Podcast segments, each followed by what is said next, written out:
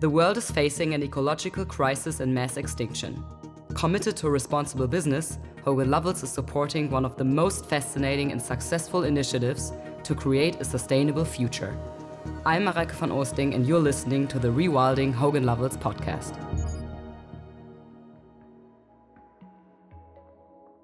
We continue our exploration of rewilding actions in the east of Finland, where a stunning nature recovery is taking place. An abandoned peat extraction site is being transformed into a healthy ecosystem of wild nature, welcoming back huge numbers of migrating birds and rich fish stocks. We are accompanied by Antoine Scherer, a young ecologist and PhD student who came all the way from northern France to work on the rewilding site. He seems to be in love with the magical landscape trudging through morasses and marshes in big rubber boots alongside Kaisu Mustonen. She's the head of Biodiversity Action and one of the original founders of the Snowchange Cooperative, managing the rewilding site. I want you to see how this place looks like when nothing's been done here. It's quite colorful actually. The ground is covered with a lot of different mosses. You get very many different yellows and greens. And the, the more you look at it, the more colorful it becomes. You can feel the topography. There is a lot of bumps because some areas are drier, some areas are more wet. You can feel it when you're walking in the area because in some places it's really making this splashing sound.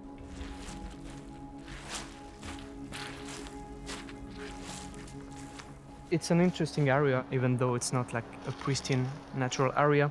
You can feel that there is potential it's a calm place and it has this timeless quality. It's like the Finnish bedrock that's really old and really solid. And that's how I feel about these peatlands too. That these are really old and these are very solid.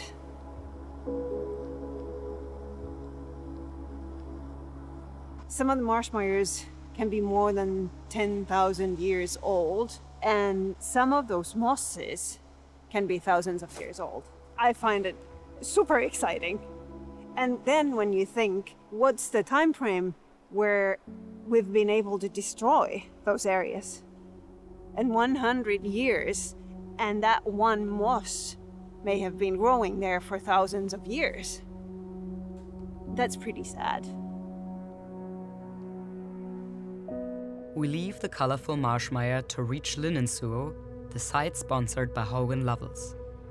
Antoine explains the many steps necessary to transform the area from an abandoned peat extraction site, with hardly any life left on it, into a diverse and healthy habitat. It's quite a big area. It's about 180 hectares. It's our flagship area. It became very quickly a very important bird area and there is all kind of wildlife which are thriving at the moment now. It's evolving very quickly. You have to imagine that some years ago, it was basically what we are walking on at the moment, this bear pit. It was all over the place. It was like a desert. The idea was to put everything underwater so that we recreate anoxic conditions, keep this bear pit away from the open air and oxygen so that it stops producing impactful compounds. The goal was to just stop the emissions of gas and the emission of polluting compounds from the bear pit that was left by the company. That's why these pools were created. Now there is a machine working behind us at the moment, which is building new walls to put more areas underwater. The work is accompanied by state of the art research and involves high tech scientific equipment. Antoine carries around a huge measurement tool to gather the data that will help researchers to understand how rewilding works and what positive effects it might have on carbon concentration. So, yeah, I'm going to start the process so you can see. I put the bell on the sampling point and then I check on the app on my phone that is connected to the Wi Fi of this machine. And um, I can check the graph of the different gases that are emitted. And we need to have like an, a global overview of what is stored and what is emitted here when it's, for example, it's summer and it's been raining and it's a little bit wet and hot, it can create a lot of methane. We are going to do a full year of analysis and then we will start to have answers. If we can prove that these areas are actually storing carbon and they are not big sources of uh, greenhouse gases, uh, then it's huge because it's another proof that this kind of active restoration is needed in the current context of climate change. Restoring peatlands is maybe one of the most crucial thing we can do at the moment if we want to make sure that on the long term we are creating ecosystems that not only store carbons but also bring uh, shelter rich biodiversity. So that's where it's linked because you can actually do both at the same time. You can act against climate change to store carbon, and you can at the same time create habitats suitable for many, many species. You can't restore ecosystems and store carbon if it means that you are cutting humans from nature. Here, the hunting is still a very important aspect of everyday lives for some people the environment is the physical medium of the link between nature and the people here.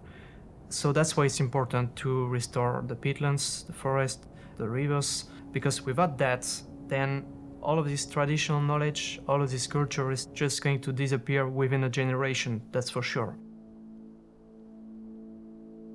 Traditional knowledge.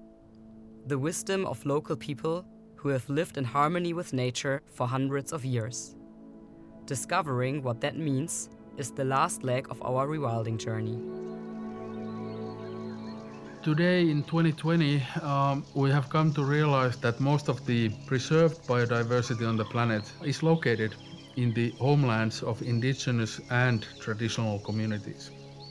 What this really narrates is the role of these communities and cultures, our cultures, possessing our own inherent relations and ways of coexisting with ecosystems. This is very non-romantic and very brutally honest, grounded view that can happen if you still have what's known as traditional knowledge. If you're willing to learn from local knowledge, I think then also a person should be willing to spend time in the nature they have. When you understand the your own environment, what's around you, I think you have more tools to understand the local knowledge that the person has. The tricky part of how you play the game, so to speak, is that you have to ensure that in this global moment in humanity's history, we are trying to preserve the traditional mind or whatever is left of it. Because inside that traditional knowledge, there are the deepest ethics and morals and wisdoms of our place and what this place actually really is. It's a very layered journey. Even though I call it often traditional knowledge, it is really about today. It's not a museum piece or it's not in vacuum or in some archives. It's about today. Today we saw a new insect. Today we saw a new bird. How do we form relations with that? What was it? Have we seen that before?